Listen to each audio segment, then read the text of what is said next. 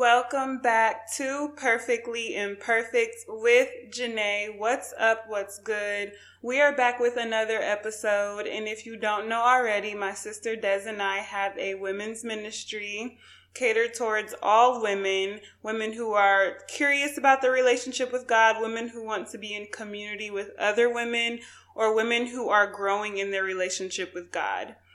Whoever you are, whatever, wherever you are in your journey with God, come join our ministry. The link will be in the description box below. So, I like to think of my relationship with Jesus as this very intimate thing that I have to continuously nurture. Picture a small infant in your mind, or just something you love wholeheartedly on this earth that you will give your life to, that you will nurture every single day, and put Jesus in replace of that. A lot of the times we fail to nurture our relationship with Jesus, or fail to be consistent in our faith walk, because we treat it as if they are other relationships in our life. We treat it as if it is something temporary, or something that we can come in and out of.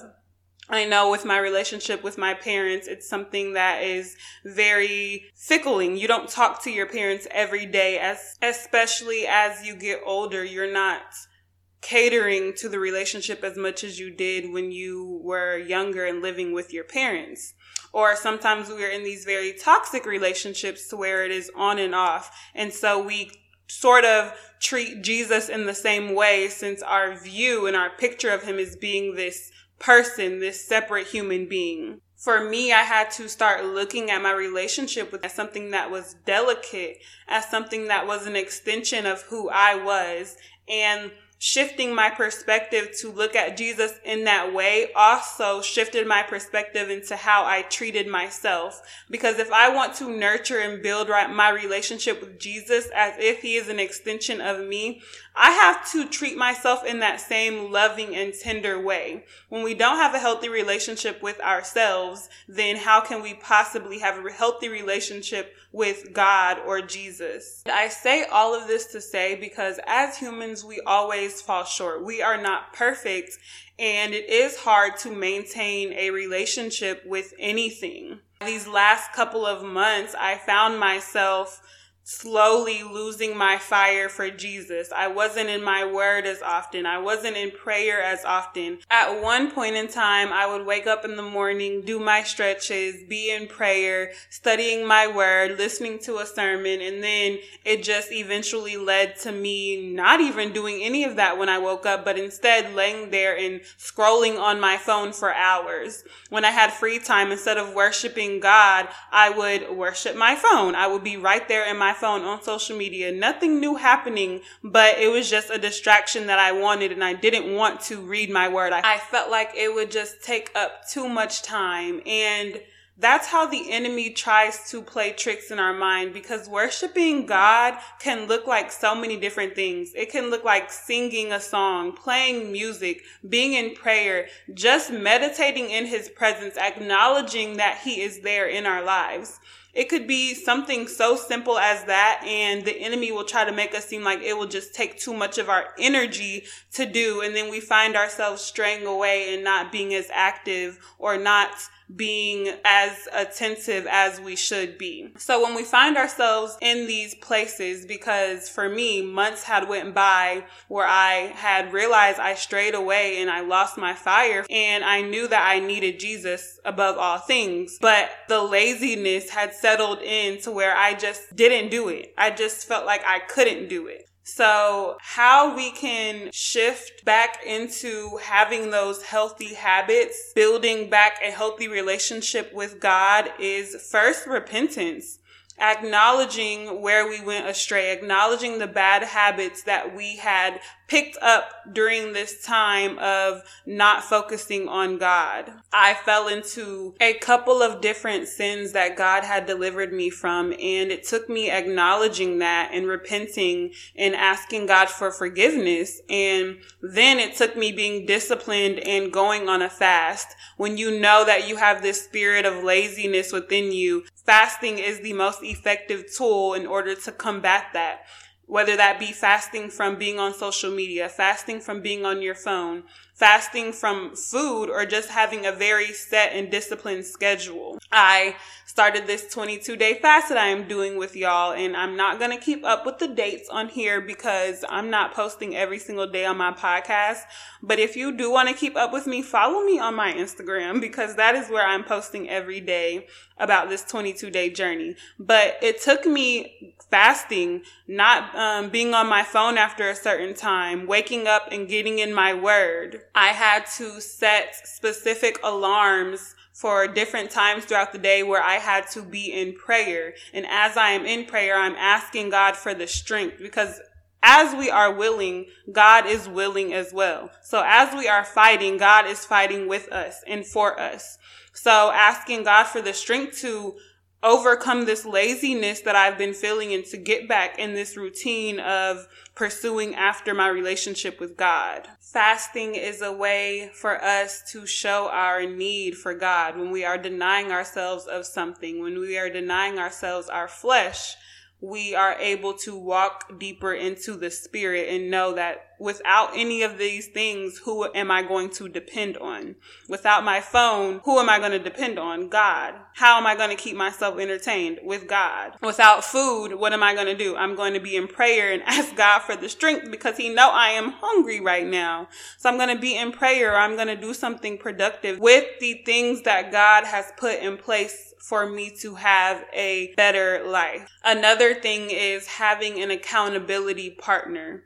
I had to reach out to my sister Des and I'm like, look, I fell off with my relationship with God. I'm not doing the things I'm supposed to do and I want to get back on track. I want my fire to be reignited in God. So can you hold me accountable? Can we meet up once a week and have Bible study together?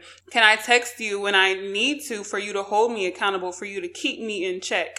And vice versa. It doesn't have to be someone who is picture perfect or who is doing the things that they need to do in order to hold you accountable. Because me reaching out to her to hold me accountable is also helping her be held accountable within her own walk with Jesus. And of course, doing the things that we can just do throughout our day. Like we can turn on a podcast and listen to a sermon as we are at work or as we are driving. We can turn on Christian music or worship music while we're cooking or while we're just doing things around the house or running errands. These are just a few things that we can do to welcome ourselves back into the presence of God. And the root of it all is really just our discipline. Are we going to be disciplined to fast? Are we going to be disciplined and reach out so that we can have an accountability partner? Are we going to be disciplined in setting specific prayer times on our alarms and actually praying when the alarm turns on?